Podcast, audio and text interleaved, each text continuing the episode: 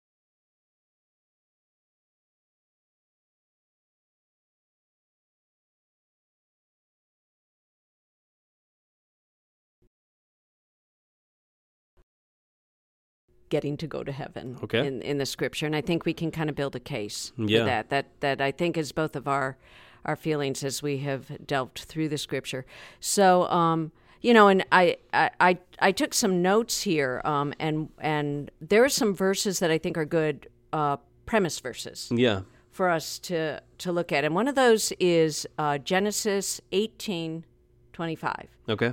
um, and I have the end of that verse. I don't think this is the full verse, but um, shall not the judge of all the earth deal justly? Yeah. So speaking about God, and the reason that that's such an important verse, I think, in this subject, is because um, this subject really does go to the character of God. Yeah. Would a just, righteous God condemn a, an infant or an unborn baby to hell? Yeah. You know, I think that's the understanding that, that people need to have. Um, I've had conversations with people, and I've seen Facebook postings from people that, you know, I'm like, what in the world's going on here? You know, people say that, you know, I've heard people say that we need to be at the abortion clinics because unborn babies go to hell. And part of our intervention there is not just saving the lives of unborn children, Mm-hmm. but also saving them from, from hell. Mm-hmm. And that really rubs me the wrong way because I'm like, what in the world? Like that that doesn't seem to be biblical. It doesn't seem to to accurate accurately convey the character of God as I mm-hmm. see it in the Scripture, and uh, and and it just offends my my sensitivities. But again. I don't want to be just driven emotionally. Like, you know, you're making God look bad. Right. I want to be driven by what, What the is- truth is, what actually is is true about what God's word says. Right, right. Um, you know, another thing, and we've dealt with this, and I, I forget exactly what podcast uh, we we early on, I believe, we talked about some of the pro-choice arguments and that sort of thing, and we mentioned this subject, and we've heard it from pro-choice people. If all of these babies are going to heaven, then why in the world are you guys trying to stop them from being aborted? Because this is just a fast way to get them to heaven. And- Right. You're kind of showing the flip side of, of this argument. On one hand, it, it, it is this incredible, weighty, discouraging, depressing thought that we are watching 30 to 40 souls condemned Yeah. every day. If this is true that they don't go to heaven, Yeah. that that they're going to hell, uh, you know, then I I can't imagine not just weeping on the sidewalk every day, and I don't know how I could be there. And then on the other hand, those that are saying, "Eh, it's no big deal."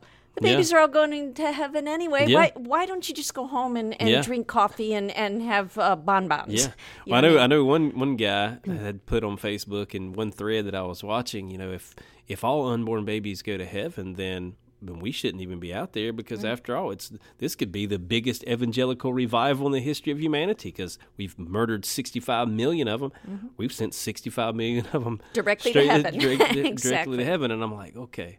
This is just a twisted way to look at it, really, and it's I think an unbiblical way, and we'll get into the some the scriptures. Right. But we also need to have in our mind because I know that there are folks that will flippantly say, Mm-hmm. and I've heard this that you know we have no reason to believe these unborn babies are going to heaven, Mm-hmm. and but understand what you're saying there. Now, understand when we're talking about the judgment of God, Mm-hmm. and we're talking about people going to hell. You know, there's this notion, you know, God doesn't send anyone to hell; we send ourselves to hell. I understand what they're saying, right? We make decisions to reject the gospel, to sin. Our sin is what leads us to to the judgment of God. But understand, folks, when you're talking about the idea that God puts any that, that anyone goes to hell, that God is the one putting them there. Mm-hmm. God puts people in hell. Mm-hmm. It's like before we started the podcast, I mentioned it's it's kind of Yeah. like a a, um, a jailer, a police officer puts someone into jail, right, mm-hmm. because they've committed a crime. Okay, they don't put themselves in jail. The police officer actually has to get them and put them in jail. Right. Biblically speaking, it is God Himself who flings people into hell, into the fires of hell. So if you are making an argument, and I'm not just appealing on emotion, I am sorta, but I'm just talking biblically here as far as who puts who where. Um, if you're going to make an argument that God that, that unborn babies go to hell, understand you're saying that God puts unborn children and puts infants in hell. Right. It's not just them going there by default, as far as I mean. Right. Of course, we believe that people by default are sinful, Right. Right. but God's putting them there Yeah. And so as the just judge of all the earth. Exactly. And so thinking about that, I have often heard, as I'm sure you have, well, a just God would never put someone in hell to suffer for all eternity. yeah, This is different. This is different as you're looking at the character of God. And it's different based on what conclusion we come to, really, regarding are these babies innocent? okay, Are they sinners? What are they? You're right, And, yeah. and, and that's that, that's I think really important, um, and that's kind of leads to the second um, premise um, scripture Okay. that I wanted to bring up. so the And- first one was that with first uh, one God is the speaking to Abraham, "Shall not the judge of all the earth do right?" Okay, Yeah, and right. that, that his character is he will do right. Okay. He will we can trust. He will judge justly. He will judge rightly. Yeah. I think he will always do what is right is what one yeah, commentator I mean, I'll said. say just simply put, scripturally, God cannot do that which is against His nature. Okay. you know Yeah. and so god's nature you know god is not a man that he should lie it's not that god doesn't want to lie Yeah. it's it's i don't want to put human terminology on god in this sense but for lack of a better term it's not within god's capacity to lie Right. like he can't not that he doesn't want to Yeah. he just can't Right. because he is truth itself Right. Completely and in the same way nature. he cannot do that which is unjust Correct. He- it's just not within the realm of possibility yeah. Because he is the just god Right. So, um, in terms of our infants innocent, and I'm not going to answer that question yet. I Okay. hope that by the That's end an of important question, It is sure. very important, and I think that by the end, I think we'll have a better understanding after we've gone through the scripture. Hopefully. Now, just this little caveat I think we need to put out there is Yeah. is that we are not the um, intellectual theologians Right. that we might put ourselves out to be. Right, The right. high- we are not. I mean, I'm sure many of you think we're like top of the rung theologians. We're not. Oh, you think some people think that? Uh, That's no, great. they probably don't. Actually, hopefully they don't. Uh, but we do try to think these things through biblically and talking through biblic- Yeah. biblically. And if nothing else, guys, this is encouraging you to get into the scriptures Exactly. to see what the Bible says about this. And if we're wrong about the conclusions that we're drawing, or at least the conclusions that we're trying to point you to, then let us know we're wrong. You know. I'll put my email address out there Mm-hmm. on a regular basis. I'm on Facebook. You're on Facebook. And shoot me an email and say, hey, have you considered this? Have you considered that? so at the end of this thing, we're not claiming to have it all figured out. Yeah. But I do think that we have some stuff figured out that Yeah. will be helpful. It's an honest examination of Yeah. Scripture. I Yeah. think we are doing an honest and and God um, doesn't just put Scripture out for the high and mighty and the people at the top of the IQ level, right? He put Scripture out to guide all of us. So. Um, the second scripture is Romans three twenty three, for all have sinned and fall short of the glory of God. All, all have sinned. It doesn't say all people over a certain age. It doesn't even say all born people. Yeah. It says all, have, sinned and, fall short of the God. glory of God. So I think that you know that's an important thing to consider as as we're thinking about this issue of of um, well, all have sinned. Well, what does that mean? And the Bible, I think, maybe Daniel, you could talk about um, this certainly in more depth than I could, but Scripture is pretty clear that we are all marked by, I guess, bib or original sin Yeah. would be. You may have a better term than that, but I don't really have a better term for that. Okay. I mean, that's been the the term that the church has used, I believe, since the very beginnings of, of these arguments in church history. Mm-hmm. Um, and not just the Catholic Church, but you know the Evangelical Church, the you know uh, Reformed Church has used the term original sin. yeah, and just I mean, in- it's not a biblical term; like you don't see it in the Bible, in the pages Mm-hmm. of the Bible. Original sin. I think the concept that's been put forth, think's you know a biblical concept that sure. all had sinned through the first a- the first Adam. Yeah. Well, I think here's here's where the question lies. Mm-hmm. I believe, and we'll get in some of these scriptures that you know that, that sort of, I guess, corroborate what I'm saying here.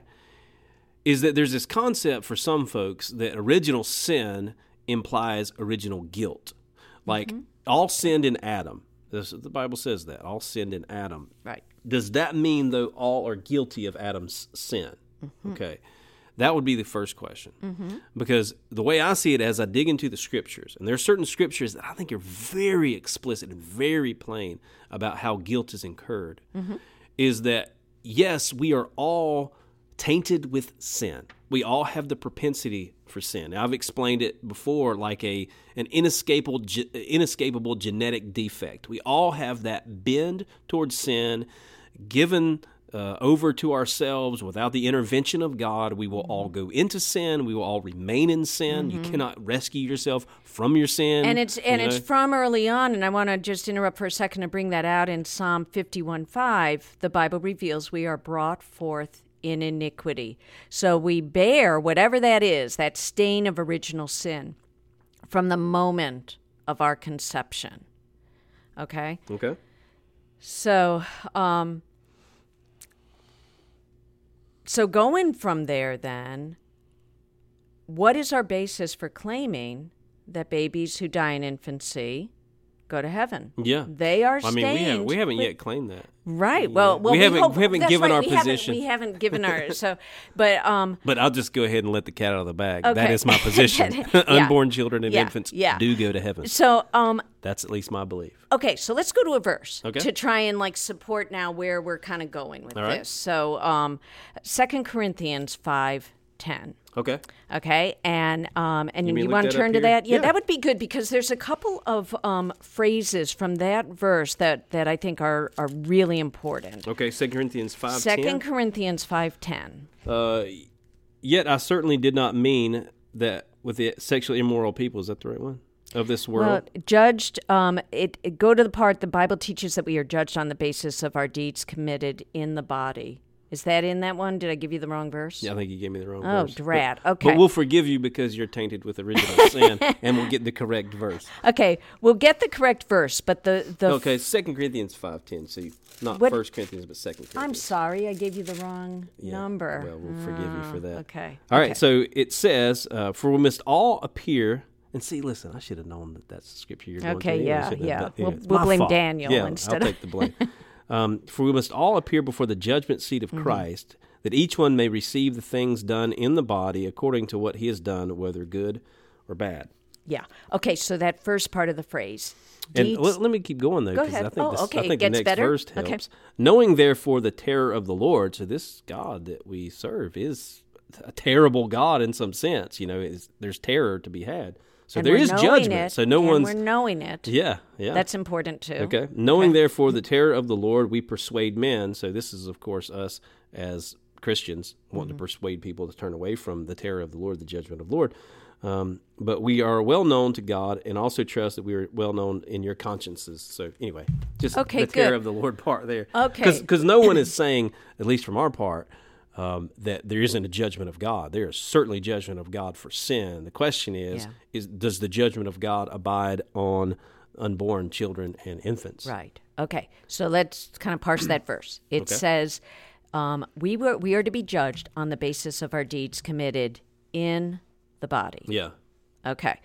Um, and so we're not judged by on the basis of original sin, but for our sins committed in the body during our lifetimes. Okay. Okay. So, and that, correct me if I'm wrong, but is there any um, point in Scripture where we are said to be judged based on original sin, on the stain of sin, as opposed to the act of sin? Yeah. You know, it says in First John, I believe it's chapter 3 Mm-hmm.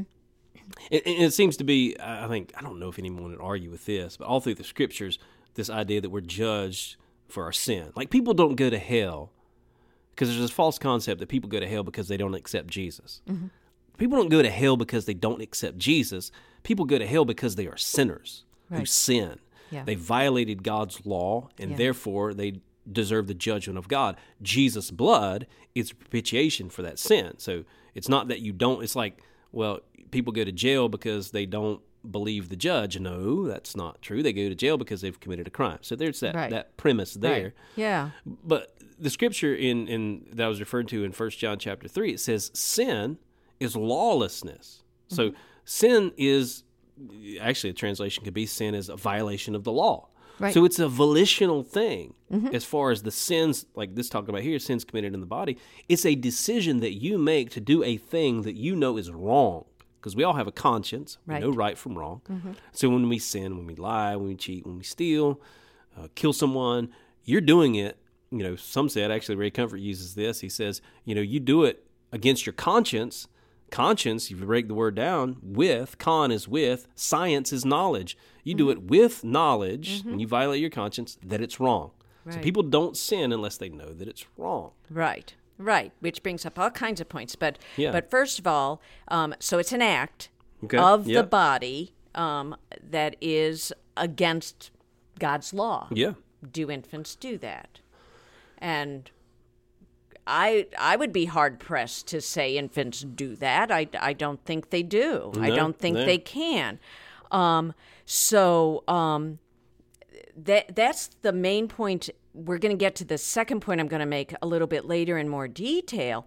But um, not only do I, they don't, they just don't. They're especially an unborn infant. Yeah. What sin can you commit in, Yeah. in the Kicking your mother from the inside out. really.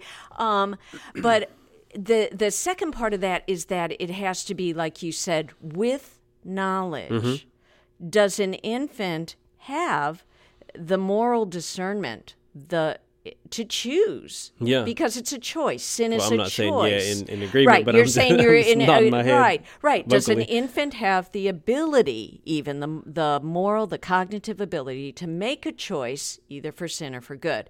So keep that kind of in the back of your mind, folks. But you know, we'll we'll kind of get back to that Mm-hmm. Right. later. But there's a really interesting text that I Was found. it? And, and here, here again, here's the thing that we can't we can't fall prey to our emotions in this either way. Mm-hmm. Right, Right. You know this this idea that you know kids are, are absolutely innocent and they've done nothing wrong because after all they're cute. Yeah, You know. right, And, right. and so they they can't have done anything Yeah, wrong. And of course, the other you know, side of the coin is we've all sinned and the infants are wicked and adults are wicked and whatever. Okay, let's stop and let's see what saith the scripture. What does the Bible say about the innocence of infants, of children? I mean, Yeah. we, we we have a little bit, Uh-huh. I think, in the scriptures about unborn children in the womb. We have we have enough information in the scripture to say that they're as valuable as born children. Correct. You know, we have the Luke passage that refers to an unborn child just as much as you know the same terminology as a born child. So we have that. Um, but as we're looking through the scriptures and we see what what saith the scripture about this, again, we can't be driven by emotion. We have to look at what the scripture says, and and you know, let's just dig in some Well, and so some of the scriptures, and and I was going to go to um, a, a little story in in the Bible that I think is really really interesting. But uh, you brought up our children innocent?" Right to talk about innocence. That Yeah. term is is is important. And so I did a, a word uh, search of um, in the Bible of of innocent children. I think was what I put in in the search, and I came up with many many scriptures. So I'll just read them to you, and maybe you can talk about them a little. Okay. In in Proverbs 6, 16 to seventeen, there are six things the Lord hates, seven that are an abomination to him: haughty eyes, a lying tongue, and hands that shed innocent blood. So the word innocent is used. Now we talked about this a little. Is that necessarily children? yeah, I mean, not not always. Right. I, I wouldn't right. say. Right. It could be so innocent blood. It it's that innocent is applied as a term to someone who has not committed the um uh the act which someone has harmed them Yeah. for committing. Yeah, right. They're be, yeah. innocent of what whatever that Yeah, I don't know if it's in every instance. I think there are some instances where innocent, the word innocent, is implying to someone who's who's morally not tainted, correct. right, mm-hmm. by volitional decisions. Mm-hmm. But I think it could be a broader term. It just means that person's, you know, they're innocent. They didn't. They why'd you hurt that innocent person? Right. You know. Okay, so in Job twenty two thirty, there's a verse. He delivers even the one who is not innocent, who will be delivered through the cleanness of your hands. When he says he delivers, and that's God, delivers even the one who is not innocent, use it because he uses the word even, we know that then, presumably, there are those who are innocent Yeah. right? Okay, so just keep that in the back of your mind. So there, there, there are innocent is used to describe someone Yeah. at times in the Bible. Yeah. Okay, here's one um, that is very important in terms of um, uh, those who say that um, because Adam sinned, the baby, therefore, or the unborn, have sinned because of the stain of original sin. Yeah. Ezekiel 18:20. The soul who sins shall die. Yeah. Okay? The son shall not suffer for the iniquity of the father, nor the father suffer for the iniquity of the son. So, Yeah, I mean that scripture there is expi- explicitly talking about this idea of guilt. You know, I mean, mm-hmm. basically, you could read that passage and say the son is not guilty because of the father's crime, and the father is not guilty because of the son's crime. right, Each one, the soul that sins, right. it's guilty. You know, it shall die. It shall suffer consequences. Yeah. So is the baby guilty before the baby has any opportunity or knowledge to be able to commit sin in the body? Yeah, and and I I, I just cannot see that biblically that a baby, an unborn child, is uh, is guilty of of sin. Right. Um, and and yeah, and of course I'm we're on the same page on this. Um, okay. Um, Jesus certainly speaks about children Yeah, in a very unique and really different and loving way than he speaks of any other age group. Yeah. Children, babies, and infants. Absolutely. Um, in Matthew eighteen ten, see that you do not despise one of these little ones, for I tell you that in heaven their angels always see the face of my Father who is in heaven. And I, I know we talked about this a little. You said it's kind of a, like- a, a difficult verse. yeah. Um, you know, not not in the sense that Jesus is is looking at little children as differently as different than adults, but this whole idea of their angels. Ah, you know what? I don't get that. You know, But but it it it's that don't despise these Yeah, little ones. He doesn't absolutely. say don't despise the adults. right? Yeah, He says don't despise the little ones and then gives the reason why. Mm-hmm. He's treating little ones differently. Little Yeah. Mm-hmm. ones are different, unique and for for whatever reason. Here's one that I I, I really like. 1 Corinthians 14:20. Brothers, do not be children in your thinking. Be infants in evil, but in your thinking be mature. Yeah. Why does he tell us to be infants in evil? That If, makes if no infants are evil. yeah, if infants kinda- are evil, it makes no sense. Yeah, I yeah. mean, and this is this is one of these instances. Something I was going to say earlier Mm-hmm. is that you know we have to let the scripture define terms for us. We have to let the scripture give us explanations. We can't take you know whatever system of theology that we hold to or Mm-hmm. system of soteriology that we hold to and interpose it or impose it on the scripture. That is. Um, we have to see what the Bible actually says. So some people can take this concept of original sin that they've been taught and that they understand, and in order for their you know theological framework or whatever to work, then this definition of original sin has to be the case, i.e., that children in the womb are guilty of Adam's sin. Mm-hmm. But is that really what the Scripture teaches? Like we can't let you know whatever ideas we might have, whatever system we might hold to, and and try to stay consistent with that system and throw out the plain teaching of Scripture. And I think as we continue to go on through, we'll see the plain teaching of Scripture is that infants are viewed differently than adults Right. are. Children are yeah. viewed differently than adults are by the Father, by Jesus, by the Holy Spirit, as spelled out in His Word. right, Um, right. So yeah, let's continue on with that. Okay, so um, Luke 18, 15 to 17. This is um, when they're bringing the children to Jesus. Yeah. Now they were bringing even infants to him that he might touch them. And when the disciples saw it, they rebuked them. But Jesus called them to him, saying, Let the children come to me, and do not hinder them, for to such belong the kingdom of God. Yeah. Truly I say to you, whoever does not receive the kingdom of God like a child shall not enter it. Yeah. So again, children are special. Jesus wants the children to come to him. The children want to come to him, and um, and he's even saying, "For to such belong the kingdom of God." Yeah. That's And pretty that's strong. uh that's Luke 18. Luke 18, 15 to 17. Yeah. And before we mentioned Matthew 10, what's that Matthew? Uh, Matthew right. 10? The Matthew 18, 10. Or Matthew, Matthew 18, was yeah. see that you do not despise one of those. Before that, ones. and I don't know if you have that on the list of scriptures that you have, but this is another important scripture Okay. in Matthew 18, Okay. um, in verse 3. It says, Surely I say to you, unless you are converted and become as little children, you will by no means enter the kingdom of heaven. yeah, that's pretty So- strong, isn't it? So it's like this this requirement to even enter in the kingdom of heaven. And so you have to be converted and become as little children. And so I think it you know this is a study for you guys that are listening. Find out what that means. What does it mean to become like a, a little child? Yeah. in the Yeah. Bible, I think tells tells us you know innocence. It talks of innocence. Of, Innocence. Yeah, you know, because not being are- uh, full of guile and deceit. You know, now here's here's something we have to understand because we all will think, well, my kids are full of guile and deceit. Yeah, they learned that. they Yeah. certainly do, and they probably learned it from you.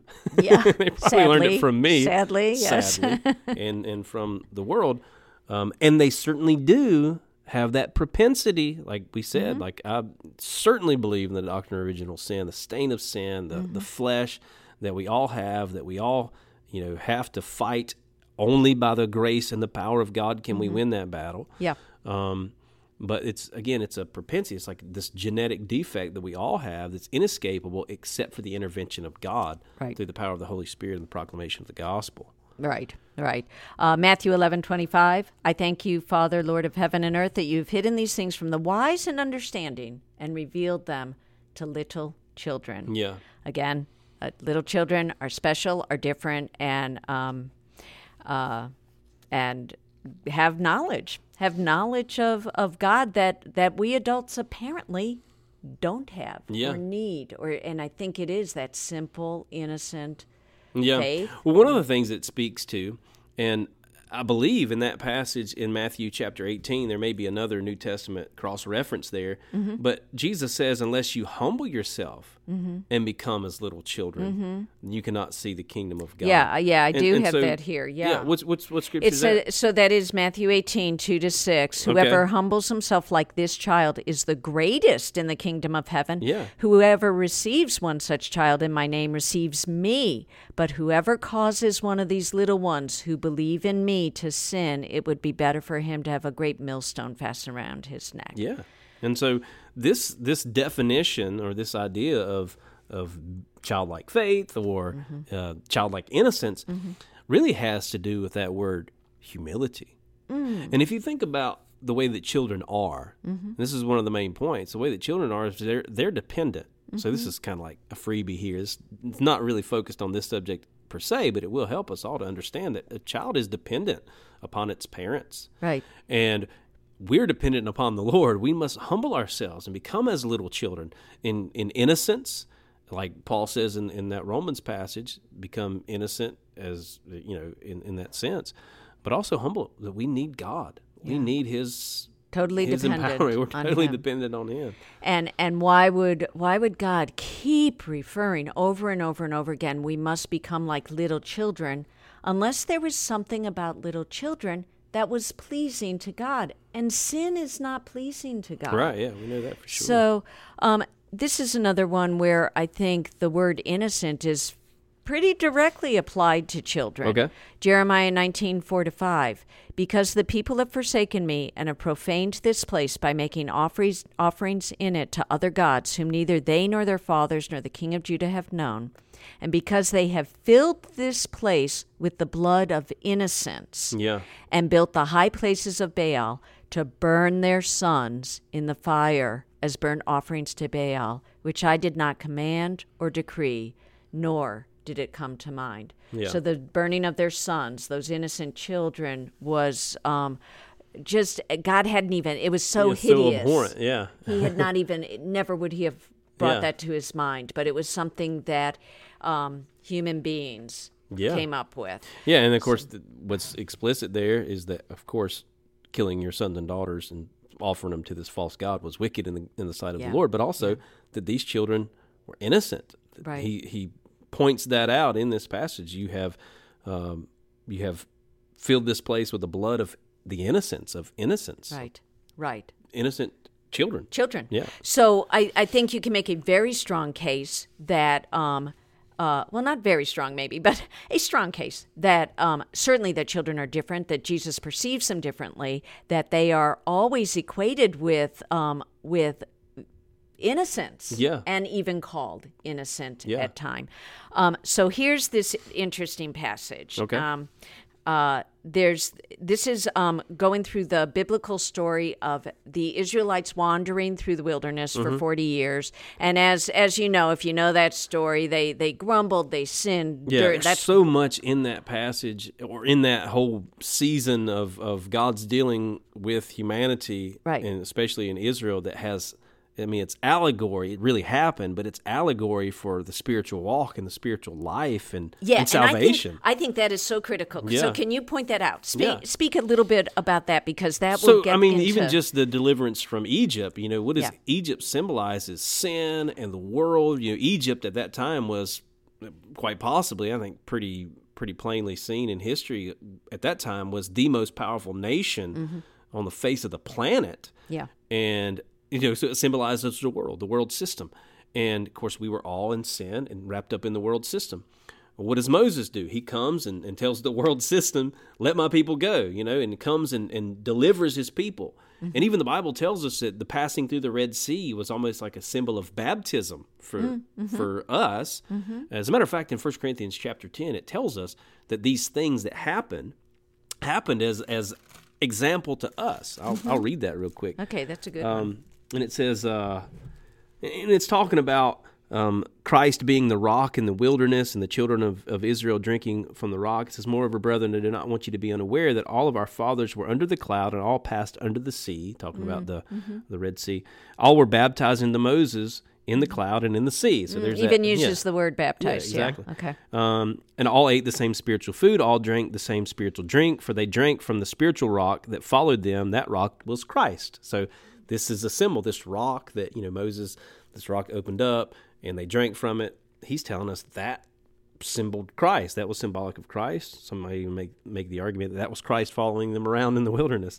Uh, we won't go there, but he say, but with most of them, God was not well pleased, for their bodies were scattered in the wilderness. Now, all these things, this is the verse I was really wanting to point out, verse six of 1 Corinthians chapter ten. Now, all these things became our examples to the intent that we should not lust after the evil things, as they also lusted. So these things are are examples. So even though they really happen, there's a lot of spiritual depth and allegory to that. Even in entering into the promised land and Yeah. crossing the Jordan, we have songs that we talk about crossing the Jordan, entering the promised land, this wondrous relationship with God. Wandering in the wilderness is, is Mm-hmm. a picture. A lot of Christians are wandering in the wilderness. They've been delivered from Egypt, but they're wandering in the wilderness. They're grumbling and they're complaining, and they won't reach fully what God wants them to reach. They won't reach Mm-hmm. Right. the promised land. They and so won't, anyway, yeah. Mm-hmm. there's a lot there. There's a lot I could dig out, and and we can't go there. Maybe for another time. Yeah. But it sort of sets it up for what what you're going to share here. Yeah, here. which is so interesting. In Deuteronomy 135, it says, uh, God is uh, saying now, not one of these men, this evil generation, they're on the cusp, by, by the way, of entering the promised land Yeah. when God speaks to them. Not one of these men, this evil generation, shall see the good land which I swore to give to your fathers. So they've wandered 40 years, they have sinned, and now they are not to enter God's promised land. yeah. But, and this is the really interesting part, in Deuteronomy 139, it says, Moreover, your little ones, who you said would become prey, and your sons, who this day have no knowledge of good and evil, shall enter there, and I will give it to them, and they shall possess it. Yeah. So look at this God exempts children and infants from um, that punishment Yeah. from not from entering into not land, yeah. entering his presence, Yeah. the promised land. They are exempted, and why? Well, he tells. Yeah, I mean, that's a good question tells Why us why, and God never tells us why. Well, but he does well, he does sometimes. sometimes. It's rare. It he, is, He does. Mm-hmm. not tell. He often tells us how and who, but he doesn't often tell us why. But he does here. He says, "Who this day have no knowledge of good and evil." Yeah. So they sh- they can't make a decision. They weren't able to grumble and sin like their elders. Yeah. They didn't they had not reached an age of moral reckoning, of moral reasoning yet. And therefore basically he gives them a pass. Yeah. He extends grace. I've heard people say, well, the blood of Jesus is required for all to enter heaven. Jesus does say, I am the, the way, the Yeah, truth, and the life. Well, how do we enter to heaven? It's through his grace Yeah. and through his mercy. And he appears And to through the blood of Christ, and yeah. through the blood of Christ, and he appears to have extended that atoning blood, Mm-hmm. his his grace and his mercy to these children, or they wouldn't be entering the promised land Yeah, either. And it's clearly only the children, the Yeah. children and the infants, and then um, Caleb and uh, who were the two, and and Caleb and, and, and, and Joshua. Yeah. who were the only um, the only adults that I, you know, didn't grumble, who had a Yeah. different Who spirit. had, yeah, who they had, had, a different within spirit. them, the. Um, so this also then kind of segues into um, a- really important point in thinking about do babies go to heaven? And we've been mentioning it, but do they have the um, uh, are they accountable right. for um, for sin? Yeah. D- Can they be accountable for sin? And this, I, I got this, and I want to just read it because it's a, I think it's a good passage. It's Okay. from um, Back to the Bible article from February fifth, twenty nineteen, and the title of that article is "Is My Child in Heaven?" Yeah. Um, and I, I really liked it. So, some people say that there is an age when children become accountable for their actions, but the Bible does not mention an age of accountability. Children are culpable for sin when they draw their first breath, but they are they accountable at that moment as well? I don't think so. We must make a distinction between culpability, which is liability for their sin nature, and accountability, which is liability for their sinful actions. Isaiah said, For before the child shall know how to refuse the evil and choose the good, The land that you dread will be forsaken by both her kings. That's Isaiah 7:16. Yeah. So it is evident that little children do not have the ability to make moral decisions and to take responsibility for their sins. Still, they are sinners and need a Savior. Perhaps the age of accountability should be called the age of moral awareness. Children come to a point when they are morally aware, that is, they understand what's what's right and what's wrong. But if they die before that age, are they morally responsible? Yeah. And, and this author says no. Yeah, They- I they- how could they be? Yeah, yeah. I know. I listened or watched a, uh, a little snippet on YouTube. Mm-hmm. Um, it was by Todd Friel. I don't know if I'm sure some people have heard of him. Okay. Um, and he's talking about this, and he's saying age of accountability, and which I agree is not a biblical, Right. Uh, certainly not a biblical phrase. Is it a biblical concept? I don't even know that it's a biblical concept because we don't see any age that the Bible tells us at this age you become accountable before God and for your sin. Um, and so he argued that it shouldn't be age of accountability that we're talking about. It should be level of accountability. Like you get to a certain you know level of accountability, Mm-hmm. Right, because mentally deficient people Yeah, exactly. would be an you know, example. you have somebody right. who's, you know, 20, 25 years old, and I mean, you have a, a nephew Right. who's has Down syndrome. Right, He's right. how old? He's um 30, maybe 33 now, and, but you but know, you might say he has you know mentality or whatever Yeah. of you know a ten year old or something Yeah, like that. yeah. And so obviously age can't be our marker because it's not Right. biblical and it's just not practical. right. Um, but there is a level of accountability, and it can be different for every. And, you know, I know personally for my kids that there are kids.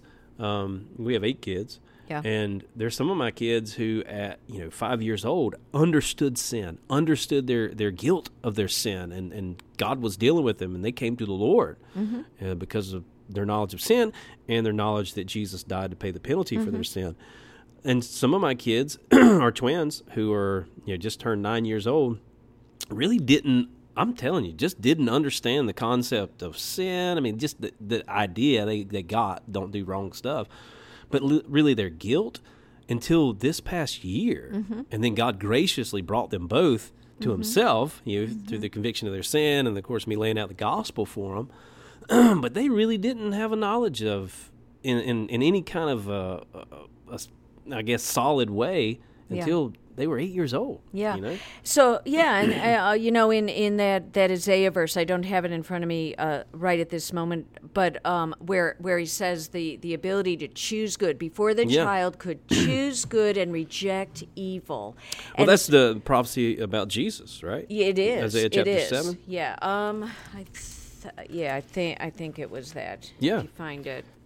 Uh, yeah, Isaiah seven sixteen. Yeah. So before, the child the shall child- know how to refuse the evil and choose the good, uh, the land that you dread will be forsaken by both her kings. So Yeah, there's and and can you Jesus. sin if you um, cannot understand how, or even that you um, it is possible to refuse evil or choose good? Yeah. Can can you be held accountable for sin? And I would say no, and I think the Bible points out no. Yeah, I believe so. Um, okay, so this is a very common story used in talking about um, this issue is the issue of um, David's son. Yeah. In um, Yeah, I mean, I think when we're talking about, you know, when I've talked to people about do infants, do unborn children go to heaven, this is the scripture that I'll go right to. Right, And it could be, you know, some some folks call it the law of first mentions. Like the Yeah. first mention of something in the Bible kind of establishes, uh, I guess, the foundation for that subject. Yeah. And I think this is the first mention of, I guess, in this sense, an infant dying, right? A, a- an infant in the children of Israel and the covenant that God had made with Israel. yeah, my biblical knowledge is not good enough to say, but I'll trust you that it Okay. is. But it's okay. So it's Second Samuel 12, 15 to twenty three, and and Uh-huh. I'm not going to read through it unless you want to. No, we don't have to. Most people probably know this. Um, but this but kind of in summary, maybe maybe you want to summarize it. So how what how's David responding? We'll kind of set up the story and how David responds. yeah, well, of course, you know David, you know, had sinned with Bathsheba, and uh, and then in, in the course of things, God obviously exposed his sin. We all know about David's sin and how God exposed his sin. Yeah. And then Bathsheba, you know, I'm summarizing. Bathsheba ends up pregnant, you know, Yeah. and and they find out that the child that she ultimately delivers has some sort of sickness. I don't Right. think we even have. We don't understand what that is, Right, but it looks like right. he's going to die. Yeah. And so David begins to fast and pray before the Lord. David knew that he sinned, Mm-hmm. and he rep- repented. Psalm 51 is David's psalm of repentance before the Lord. Against Mm-hmm. you and you alone have I sinned and done what is evil in your sight, is what he says.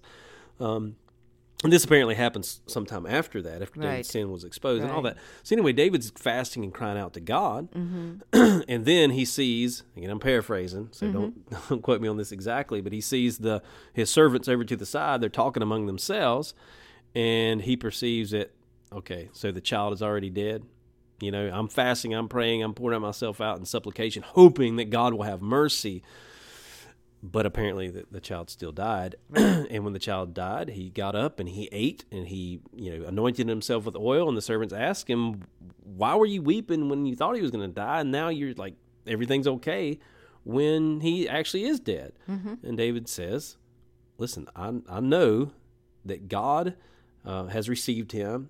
I know that where he is I cannot. I can't go to him right now, or he says he Right. won't come to me. Is what he says. Yeah. He won't come to me, but I will go to him. So Yeah. what's implied there is he's gone on to be with the Lord, Right. And I'll be with him one day. Yeah, yeah, and he he says, I have that verse written down. Since he has died, why should I fast? Can I bring him back again? I shall go to him, but he will not return to him. Yeah. So, but you know, And there's really no other heaven. way to explain that th- other Right. than to say David's talking about the afterlife. Yeah. and and he's gonna go, He's to gonna him, go to him. eventually when he dies. Yeah, yeah, and um, and there's a sense of hope Yeah. in in this this change in in how he how he is acting. Yeah. before the son dies and after the son dies, it changes from this grieving, weeping, cr- crying out to God, lamenting, fasting, to he washes up, he stops fasting, he um, he stops. I, I'm sure he mourns to some degree, but there's a hopefulness that that he is going to go to the son. Yeah, yeah. And here was what um, I had heard of that before, but I had never really contrasted that with David's reaction and actions um, following the death of another son, Absalom. Absalom. Yeah. And that and that verse. is a strange, uh, I think, important contrast. It is. So look at Second Samuel 19, Yeah. 1 to 4. And um and you know just a little bit of background so Absalom is clearly rebelling Yeah. uh, against Clearly God and against his father. command, your father and your mother. Absolutely. Yeah. He- he's and um and he gets killed. Yeah. His, David's soldiers kill him and and they come and tell David and David is just grief stricken. yeah. So did you find that? You Yeah, the verses? verse 33 of 2 Samuel 18. Okay. In verse 33, then the king was deeply moved and went up into the chamber over the gate and wept. And as he went, he said this O my son Absalom, my son, my son, if only I had died in your place, O Absalom, my son, my son. And then the commander of his army basically rebukes him and says, Hey, these men fought for you against Absalom because remember, Absalom was trying to kill you, and now you're weeping over him. And likely David lost men in this battle or could have lost men. These men put their life on the line, and you're weeping over your, your enemy's son, your rebel son. Right. Right. Um, of course, you know, David, this is what astounds me about David. Even though he sinned in, in the way that he did, this man was after the heart of God. God Yeah. even says, and this is Yeah. after David sent, where God says, This is a man after my own heart. He understood some things about God. I've, I've said in the past, in preaching about David, David was a, a, a new covenant man in an old covenant world. Like Mm. he understood things about the new covenant Mm-hmm. that many Christians don't even understand, and about God's dealings uh, with humanity and grace and all of that. And yet, this man, of course, is, is broken over this son Absalom. And I think the point which you're you're trying to make, and I'm going to help you make, is that though he was broken over his son, who was an infant, who was sick, who was a child, he was encouraged, or not encouraged. I'll say he was he was he had hope There was hope. for that child. And For he said child- he's going to go to the son. He talks about the afterlife Yeah. with with um, a promise and a hope. Yeah. But look at what he says. Yeah, it's like this is a hopeless, just desperation before God. if only I had died instead Yeah. of you. Why would he say that if he thought Absalom was in a better place? Yeah. He wouldn't have. Um, but so he clearly appears to believe his son, his infant son, has passed on to be with God in Yeah, a better yeah. place, and he will go to him. Absalom not so much. Absalom appears to have been condemned through uh, through what he has done. So, um, okay, so kind of since since we've, I think we've we've kind of gotten through um, the main points. Yeah. I think, um, and I I hope that we've we've made at least beginning arguments Yeah, for people to so. to um, to believe so. that that babies are going to heaven and um, but um, there are some of some people maybe listening to us who have had an abortion Yeah. uh, or miscarriage, um, and um, but specifically for those who have had an abortion and as as uh, they may be suffering some two responses. Some may be suffering guilt, and we just want to make sure we've said it before, but to know hope and healing awaits, but it doesn't await by concealing your sin. And I'm just going to quote a, a verse. Um, from Proverbs 28:13 Whoever conceals their sins does not prosper but the one who confesses and renounces them finds mercy and in Acts 3:19 Repent then turn to God so that your sins may be wiped out that Yeah. times of refreshing may come from the Lord so there is hope and healing in the confession of sin. Yeah, sins and in one sense, which is something I did want to mention, and I know you wanted to mention too, is Mm-hmm. Yeah. that you know this idea, you know, from the pro-choice, you know, accusation side, if these babies are going to heaven, then what are you doing? Well, just simply, I believe, you know, I believe my wife is going to heaven. I'm not going to let someone kill her. Right. You know. I, I- just because someone's going to heaven doesn't mean it's okay to kill them, right? well you don't violate And- the, and you the don't sixth just- commandment which yeah, is thou shalt and, not murder and you don't violate God's command to protect the innocent, right? Correct. So we have this Yeah. principle in the scripture that we should protect those who are innocent, whether they're going to heaven or not. That's Yeah. it's sort of a ridiculous notion, and it's just a it's a real twisted accusation. Yeah. Uh, anyway, um, but also this this idea that because it, it can be perverted into say, you know, I've heard it from women going into abortion clinics. Well, this baby's going to heaven anyway. Yeah, and it becomes a It becomes a rationalization. rationalization, Yeah, and we yeah. we certainly don't want to fall prey to any kind of rationalization or give credence to any kind of rationalizations like that. Right. But we do have to be consistent with Scripture. Yeah. And it, it, can you imagine what a, a woman who uh, who comes to the Lord, who's had an abortion, would be dealing with in her mind if she thought that it's possible that she sent her baby to hell by Yeah. having an abortion? Yeah, You know yeah, that that would just that, that couldn't be a comforting thing at all, right? right. But it's also, and again, it's not emotion. It's I believe it's scripturally just completely debunked that God's Yeah. not putting that child into hell. Yeah. God's that child has gone to heaven. Yeah. Um, and because He's merciful, shall not the judge of all the earth do what is right? And something that occurred to me as I was thinking about this, about how to counsel um, abortion minded women, believing as I do that their babies will go to heaven, is um, yeah, that baby will be in heaven. But maybe you won't. You're Yeah, about to go commit murder. Yeah. And and so um, you know, we are um I, and and actually there's a verse that really um Romans 6 1. May we sin so that grace should abound. God forbid, may it never be. Yeah. We don't sin so that God's grace can be poured out on those babies. Yeah. And and I think that is a concept throughout Scripture. Yeah, absolutely. So God will forgive, but we do not presume on His forgiveness, and we don't sin presuming upon His mercy, Yeah. grace, and forgiveness. Yeah. So um, yeah. Well, you know, I think we've gone through a lot of scripture. we have. And so no one can accuse us of not having having done our due diligence Right. and going through the scripture. But what do you guys think? I mean, certainly, I'd love to hear from those who have a different opinion. Um, Maybe we'll have you on a podcast. Yeah, I would love to have someone on a podcast Mm-hmm. who believes that that unborn aborted children uh, go to hell, or at least potentially go to hell, and like to talk through that. I Yeah.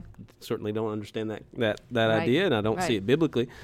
But I'd certainly like to talk to anybody who had that that persuasion, or just maybe there's some things that we didn't consider, Mm-hmm. because I believe that any subject that we you know crack open our Bible and look into has theological and practical implications. What are some of the theological and practical im- practical implications that, that we're missing maybe in this subject? Yeah. What are some of the ones that we touched on that you really appreciated? Mm-hmm. We want to hear from you. You know, certainly you can shoot me an email, dparks at citiesforlife.com, cities in the number four, life.com. Vicky V. Casiorg at citiesforlife.com. You can reach out to us. I'm on Facebook. She's on Facebook. Um, and uh, you can reach us through our website. Again, we encourage you guys, as we always do, to go to our, our Sidewalks for Life uh, website, uh, www.sidewalks the number four life.com with some sidewalk counseling training information. And we may put an article out there. You talked about putting an Yeah, article about yeah. this, at least to encourage sidewalk counselors, Right. and, and, and you know, so maybe we'll put an On our article about Sidewalks this. for and, Life site, I and think yeah, that would maybe be if I think of it, we'll Right. link this uh, this uh, um, podcast to Uh, that. that'd be good. But uh, Yeah. but we appreciate all those who listen, and uh, and we hope that you guys are blessed as you listen. And we'll uh, we'll we'll talk to you later. Give me an outlet for love. Give me an outlet for gratitude. I know it will cost me my life. But nothing's too precious since I met you.